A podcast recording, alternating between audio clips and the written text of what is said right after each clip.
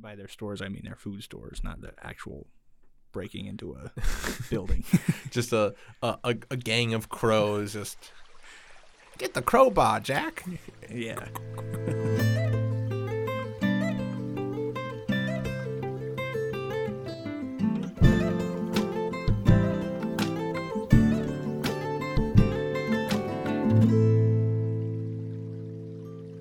Hello and welcome to Stream of Consciousness, a radio program made possible through 90.3 KRNU. I'm Ben Kula, I'm your host, and today I'll be talking to Ben. Hi, Ben. Hello. Today, Ben and I will be talking about birds. Us off. What are birds? Birds are dinosaurs. They stand on two legs. They got wings. They got feathers. They got beaks. That that's pretty much the rule. You know, those are the things they have. If you see something with those things, it's probably a bird. You see them everywhere. They're probably the most ubiquitous animal in our life. Look up in a tree, even just stop and listen for them for a second. You're gonna hear them flying around, tweeting, Yeah. singing. That's honestly what I like about them. You can just stop wherever you are in your day, and there's a bird doing Yeah. its thing. You can see them everywhere, and you really can, especially Mhm. here in here in Lincoln. You see a Mhm. lot of you know city birds, and then outside you can always hear different bird songs and see stuff like robins, grackles. Mm-hmm. Grackle's just my favorite bird. Yeah, grackle's a fun bird. Fun word to say too. Great word to say. Um, there's you know there are the birds that you'll see all over the place, robins, grackles, but a lot of the birds that you'll see, especially in Lincoln, especially on college campuses, are things like house sparrows or Eurasian collared doves, things that birds that aren't necessarily supposed to be here, but they're just everywhere. Yeah. invasive species. Um, but there's still, I think there's still some joy in seeing them flying around doing their business. A lot of people take robins for granted. I think they're they're everywhere, so everybody ignores them. But if you really pay attention to them, they're definitely a cool bird to watch. Nice. They sound really cool, and they look really nice. So. Um, You should like birds because, like we've been talking about, they're a part of your daily life. It's even if you don't pay attention to them while you're walking around, you probably eat them at some point. If you've ever eaten chicken, um, they do a lot of ecosystem services for us. They are an integral part of every landscape. So they're something that really everyone needs to care about. You wanted to start with uh, a your favorite fun fact. Oh yeah, so uh, kind of based on the Sandhill Crane trip that I just went on. I went watching sandhill cranes in the Platte Basin in Nebraska here, and I learned that sandhill cranes are actually the oldest bird species on the planet. There are fossils of them dating back six million years, so they've been around longer than every other species. Six million years. That's a really old bird. yeah, very old bird. You Is can that- tell looking at them too; they look like dinosaurs. Huh. When I think old species, I don't know. Birds seem strange because, like, when you think in a species that's been around for a while, you think like alligators, crocodiles, horseshoe crabs, stuff like that. Yeah, But I guess there has to be an oldest bird, and sandhill cranes are it. yeah. So, wh- what's interesting about sandhill cranes? Like, what was your trip? Because I know there's it's kind of a big thing in here in Nebraska, but Mhm. I'm from out of state, so I don't really know that whole deal. Yeah, I'm also from out of state, but as a fisheries and wildlife major here, uh, you just kind of hear about the sandhill cranes because they're such an important part of the Nebraska wildlife scene. They Mhm. bring so much tourism to the state. It's incredible. They migrate here in the hundreds of thousands. And they're, if you go to the Central Platte where I was, we literally, you can't even comprehend the number of cranes you're looking at on the river. There's just so many of them and they're about three and a half foot tall birds, so they're they're not small, and there's hundreds of thousands of them. Yeah, that's pretty So, big. It's really something to see, and they're loud too. They they make a lot of noise. Watching that migration, do they end up here? Like, do is this where they end? Because I know a lot of bird migrations you end up seeing like it's not Canadian geese. What's like the actual word for Canadian geese? Canada geese. Canada geese. I knew. I knew. I actually Canada geese. Like you always see them flying past, but they never. I mean, they always end up here, but you always see them just going overhead and like, okay, they're they're gone. hmm Is the sandhills where they end up and roost for? The Sandhills is as one of the leaders of the trip I was on. His name is Mike Forsberg. He's a big photographer out there. He's done a lot of work and is the leader at the Platte Basin Time Lapse Project. But the way he put it is the Platte is like the pinch point of the hourglass of their migration route. So they're migrating from the coasts in the south up into Canada in the north. And the Central Platte is on in this central flyway they call it because there's several flyways for the species. Some go along the east, some go right up through the middle, and some go west. And we're in the central flyway, and all of the cranes that take the central flyway pretty much at some point end up in this stretch of the Central Platte River in Nebraska before they start heading north again. It seems very interesting, like kind of all converging at one point at the center, then going back out. Mm-hmm. Why wouldn't they just go straight north? Uh, the main reason is, unfortunately, loss of the habitat that they need to migrate. There's been a lot of work that's gone into making sure that that stretch of the Platte is suitable for them to stop over, because they need shallow rivers that are wide, so that they can stand in them to be safe from predators, and they they migrate together so that they have power in numbers that way. But most of the Platte River starts in Wyoming and Colorado, and then combines in Nebraska and there's a bunch of water fights about that that I won't get into, but it's essentially led to having less water in the Platte River for the cranes to use. The Platte River used to be about 10 miles wide, and now it's you can see the other side. It's maybe 100 yards wide sometimes. Oh dear, that's the con- considerably smaller. Yeah. Yeah. I have so to connect back to one of my previous episodes, I talked with Maggie about um uh the eyes of birds and how essentially like uh, some protein in their eyes are, has some quantum biology stuff that allows it to tell where north is. hmm It was really neat. I couldn't do as good of a job explaining it as she could. But I know you know some other things about bird eyes, I which I think could be other could be fun. Yeah. So birds are obviously famously pretty good at seeing. hmm uh, especially raptors, hawks, and eagles, and and vultures and such. Birds of prey. Right. Yeah. Um, I guess a lesser known fact about bird eyes, maybe Maggie talked about it, is they actually have a bone inside of them. No, I did Yeah. not know that. That's so cool. it's called the sclerotic ring because birds actually cannot move their eyes. Their eyes are fixed where they are. that seems like it might be not good. Uh, you'd think, but when they're up in the sky, especially birds of prey looking down for raptors looking down for prey, they need to be able to see very steadily.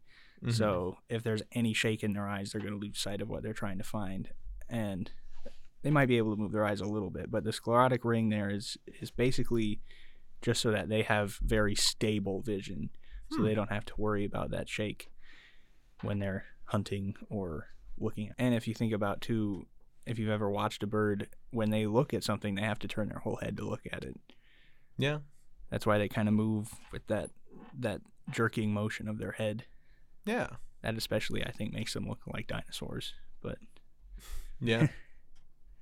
Though we don't we don't know what dinosaurs look like. We that's true. we know what Steven Spielberg imagined dinosaurs to look like, and then kind of went on it from there.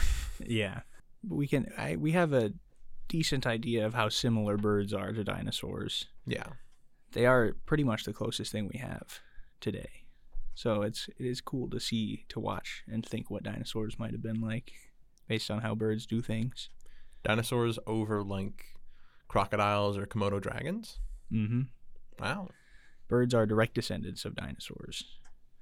Reptiles are less direct. Reptiles split off earlier, higher up the tree than birds. yes. Interesting. Yeah. Hmm. Birds vision, vision, birds vision. Bird That's right. vision. That's right. So they are very good at seeing stably, but also this book I've been reading about animal senses. I'm in the chapter about vision right now, Mhm. and it's actually talking about animals. You don't really think about this, but some animals see faster than others. Like a higher FPS. Yeah, essentially. the the neuron that fires when light hits their eye fires to their brain faster than other animals. And birds birds are a very diverse group, so it does not hold for the whole group, but especially raptors see pretty fast. predators tend to see faster than herbivores or prey species. Interesting. Um, the fastest seers are insects. When you think about like a fly, how it seems like no matter how fast you go, it's ahead of you. The neurons to their brain is firing super super fast. But they also have like their bug eyes, so like hmm compound eyes is the is the phrase. Right, So they're also seeing like full 360 degree view right. at all times. hmm And that that's kind of another fun thing about bird eyes is you can especially see it with owls. Talking about predators tend to have front-facing eyes like humans do. Mm. Gives them really good depth perception. But then if you think about something like a chicken, their eyes on are are on either side of their head because they're just trying to see everything. Hopefully not get killed. Yeah. that reminds me of another cool thing about owls. Uh, Owls are cool, man. Yeah.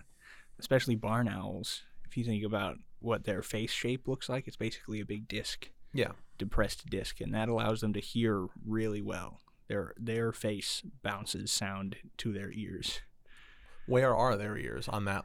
Just kind of Their ears are right concave. behind their eyes. So, Oh, yeah. not on the sides of their heads like ours. Well, on the sides of their head behind their eyes. So it kind of acts like a, a satellite, essentially. Yeah. This is really cool to think about because they they have to turn their head to hear stuff really well. Huh. So if they hear something, they can off to the side. They can turn their head and hear it way better, just by turning their head around. That's that's that really is super cool because it's just yeah, it's just like a satellite, just Mhm. reflecting and focusing that sound straight on in. Yeah. Wow. Man, now you got me all on bird senses. Yeah. Um, hit me with some more. Uh, well, so I can't remember where I heard this one. Maybe even in the same book. But for a long time, scientists thought that birds couldn't smell at all, and it was basically because of a really faulty experiment done by Audubon, the Audubon himself. Who, who is Audubon? Audubon, I can't remember his first name, but the Audubon Society is like one of the biggest bird conservation groups in the world, and it's named after him. So basically, just some some really big old ornithologist. Right. And he was one of the first people. scientist. Yeah. He was one of the first people to really document North America's bird species. Hmm. And sometimes he did it pretty well, and sometimes he did it a little iffy. That's that's kind of a, a common trend you see with a lot of old scientists. Like they did some really great work. Mhm. They were also way off the mark a couple of times. Yeah. So the reason that he thought that birds couldn't smell is because he did this really shoddy experiment with vultures where he set out this like super old rotting carcass and Vultures love that. Right. And he also set out a painting of what should have been food for vultures. And they were attracted to the painting. And he's like, oh, so they, they use sight. But they weren't attracted to this, like, really old, practically decayed corpse, which at that point is not even food for vultures anymore because they, Hmm. they still got to eat when it's fresh. Yeah. And he's like, well, so that must mean they can't smell. Oh boy. because if they could smell, they'd love this corpse. and um, I think I'm remembering this right. I could be remembering it wrong, but the the base is still there, in that the the experiment inaccurately determined that birds could not smell because vultures didn't want to eat what he thought they should want to eat. Yeah. Obviously, we know that one species is a great representation for everything of that family. Right. And well, the other thing is modern experiments, vultures can smell very well. I mean, they have to. That's their whole thing is being scavengers. hmm They they fly around in the sky super high. Obviously, um, a little bit of a different rabbit hole. They scientists think maybe that vultures do that to see if there are other vultures that are descending towards something when they get really high up there. Because it was thought that maybe they were up there looking for food, but until they're lower, that's when they start looking for food. When they're really high, they're actually looking for other birds. So they're kind of look sw- circling around up there, hoping that someone else has spotted something so that they can also go in on that. Maybe. That's that's kind of cool. Yeah. vultures are just we- real neat in general because mm-hmm. they're so specialized to what they do, which is eating dead and decaying meat, Yeah. which is very much a problem for many things because if something's dead, something killed it, mm-hmm. and often, obviously, if like if it was a hyena pack or whatever predator that ate most of the meat and then left, and then the bird comes down and eats the rest, that makes sense. But a lot of times in nature, it's from disease that an animal passes away, Mm-hmm. and the bird has to, vulture has to go down and get that. But they're still generally good at eating even most disease things because they have such an acidic stomach. Mm-hmm. Because I think, is it like pH two or three? I know it's something ridiculously low.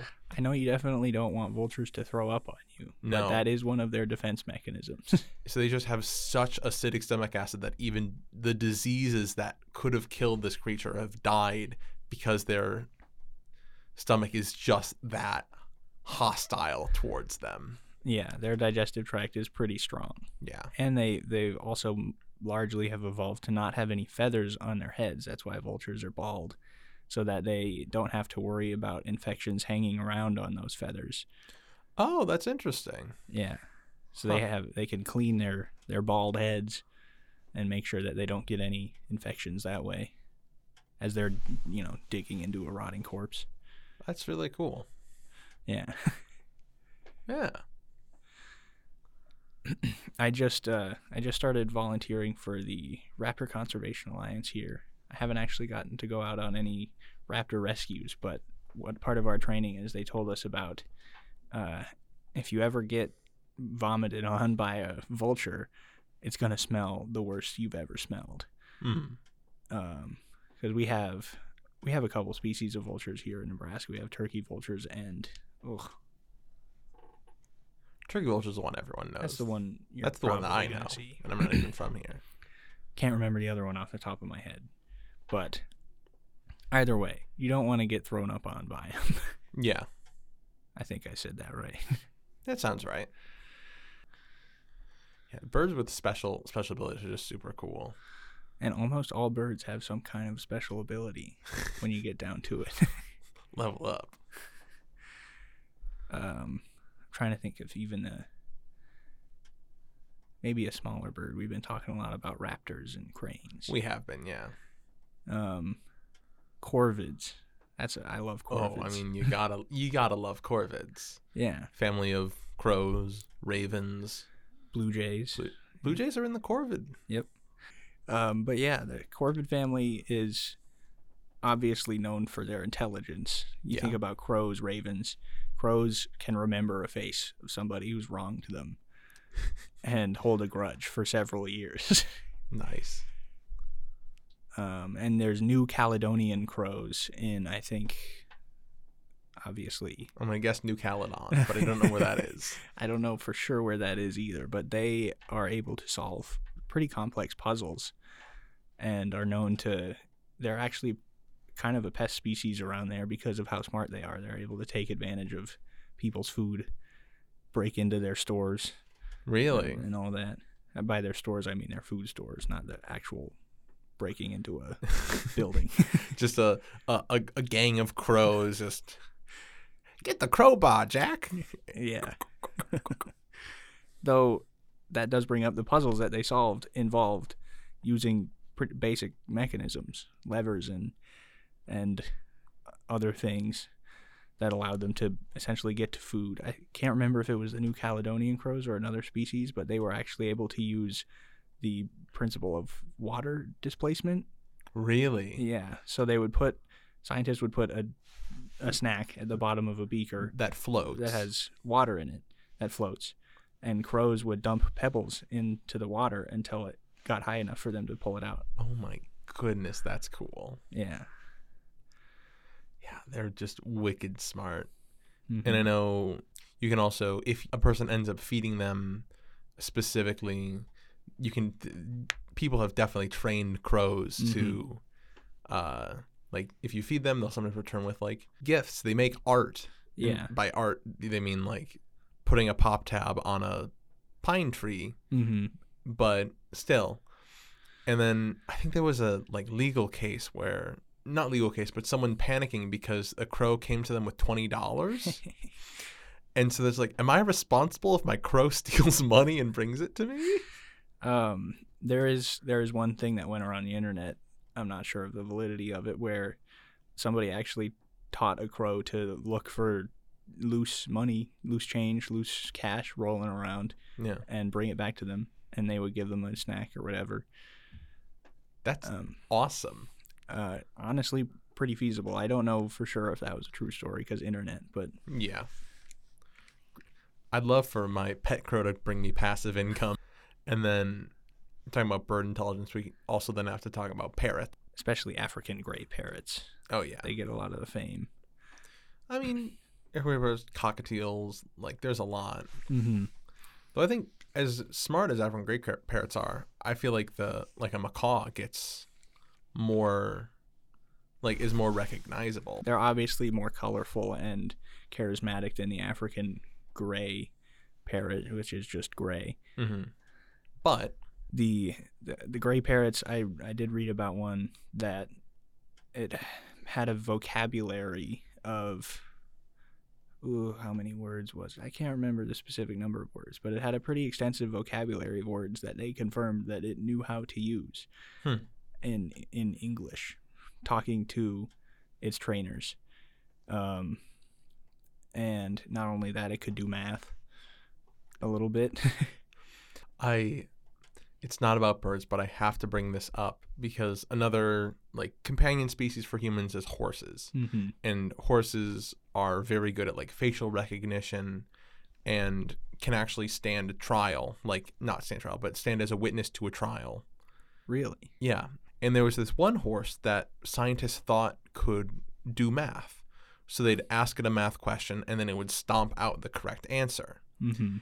and it was like this this huge like crazy impressive thing because oh my god this horse can do math and they eventually put it in a trial where they did the instructions over like an intercom Mm-hmm. and the horse couldn't do it so what they actually determined was the horse wasn't doing math but it was so good at like perceiving the scientists anticipation like oh this is the correct number and then stopping at that point to get the math question correct Yeah. That's so cool. yeah That's one of my favorite things about animals is I don't know if it's a favorite thing, but it is definitely up there as how underestimated their intelligence is. People think animals are just stupid, but they're they're definitely doing a lot of thinking that we don't account for because we have a hard time thinking how an animal might think. yeah Of going all the way back to bird smelling. bird smelling oh yes yes um, on the ocean, especially. There's albatross, um, gulls, seabirds are. They got a lot of credit for knowing how to smell things mm-hmm. um, because there was an experiment done where in the Arctic, especially, there are these. Sometimes there are uh, big colonies of microorganisms Mm-hmm. that when they die, they release a ton of nutrients. Yeah. And then a community flourishes there of fish all of that. yeah And when those microorganisms die and r- they release a very specific chemical, and birds know that smell. So when they smell that, they know that there's going to be a lot of food there. And they Wow. can smell that from above water flying around. yeah And it's just really cool to think that there's several species of birds that have learned this smell. so they just kind of fly until they hit this pocket where they can just like okay i smell this i can now kind of choose to glide in this general area because i'll know there'll be fish here hmm And the other cool thing is birds actually will fly cross current, wind current, until they pick up a scent. And at which point they picked up the scent, they'll zigzag so that they can follow the scent accurately down the wind current. So they're they're doing a lot of intense thinking to find food, basically. Mhm. That if you're not paying attention, you just would never know that birds are doing that. Uh, yeah. Speaking of albatrosses and wise. The, the oldest albatross known to us, her name is Wisdom. Hmm. Oh, that's clever. She has nested on, I think, the Midway Atoll for 80 years, 80 years? something like that. That's an old bird. Yeah, and she still has chicks. I think every other year. Wow. Um, and there are scientists on that island that keep track of her. Uh, and her mates too. They actually know that she's been through a couple mates, and that her most recent mate, because albatrosses are, they mate for life, but she's outlived a couple of them now. Good for her. so, I, I, her most recent mate has not shown up at the island for a couple of years, if I remember correctly. So, they're a little worried. So he might be dead. Yeah. Might have kicked the bucket. Speaking of bird tracking, Mm-hmm. um, I love the. I don't know if it was corvids or just like a, a, a common thing for some bird species is uh, conservationists would try and tag them and track them. So they give them Mhm. little, essentially like ankle bracelets, right, to Right. track them around. And th- that became a problem for conservation because those birds that got tagged ended up getting more mates because birds like shiny things. Mm-hmm. So there was a show off this this colorful ankle bracelet and then get more mates because of it. hmm There have been a lot of studies showing whether or not those different methods of marking them have any effect on their survival or their their fitness. Yeah. And it is definitely funny to think about because there's some birds where maybe having that on their leg is unattractive and doesn't work out for them. Yeah. But it's it is fun to think about birds, especially that now we're talking about bird courtship rituals. I mean, yeah. I mean, that's one of the most recognizable things about them. Mm-hmm. Um, I could go back to the sandhill cranes. They have such a cool ritual that they do, where they they bow down to each other, and it's some birds it's just the male that does the dancing, and he's trying to impress the female. You think of like if you've ever watched Planet Earth, the birds of paradise, Mm-hmm. those really colorful ones that do a really cool dance. Yeah, they like fully fan out their wings and it kind of looks like a face and they're just kind of vibrating up and down. right. But sandhill cranes, it's a it is a duet between a male and a female, and they they're both bowing down to each other and fluffing up their wings. It, it kind of looks like a big heart shape when they do that too. Oh, it's pretty cool. That's cute. I kind of Um, want to see this now. Yeah, and a lot of times they, they will hop up and down. Sandhill cranes do a lot of hopping up and down anyway, but during their courtship especially. Hmm. Um, which brings me to the other two bird species that I saw on this this bird trip that I just went on: Oh yeah, the prairie chickens, greater prairie chickens, greater prairie chicken. and sharp-tailed grouse.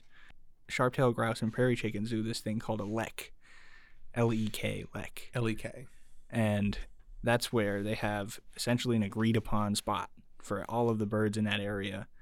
They just meet up there in the mornings during the spring, and the males go all out fighting and dancing all together, and then the females are just kind of watching.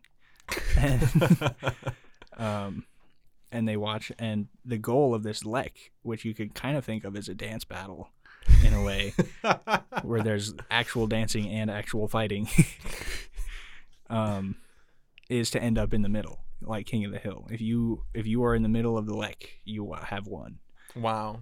and they you know studies have, have been done that show that that male gets about 80% of the breeding for that season Wow. Um, but they do it every morning so it it's kind of a continuous process Yeah. um, and they're really fun to watch too because they do something called booming. So they have these big bright orange throat sacs that they inflate. And when they inflate, it makes this really fun noise. Um, and obviously, the, because it's birds, the brighter your, bigger and brighter your throat sac, and the louder your noise, the the better you are. And Oh, yeah. it's it's a really cool thing to see. Um, and they also have bright orange eyebrows that also inflate when they're booming. Inflatable eyebrows. Yeah. That's a new one. um, and it's it's really cool to see. And that's just prairie chickens. Yeah. Uh, kind of to describe their dance, they they put their wings, they tuck their wings down, and and kind of flatten themselves out and stick their tail up in the air, and then they just stomp really fast, and turn in circles, and then run around really fast, and then they'll stop and fight another male somewhere. It's really fun to see. I also talking about booming made me think of uh, loons, the common Mm. loon. and I remember a it was like an ACT question from back in high school that was basically talking all about the loon call and how like different pitches generally mean different things, but Mhm. they're super territorial for some like surprisingly, Mm-hmm. And it's I also just you love a loon call. It It's- sounds great. Yeah, especially if you're in if you're camping in northern Uni- United States where the loons are during their breeding season. You wake up to a loon call on the lake. Mhm.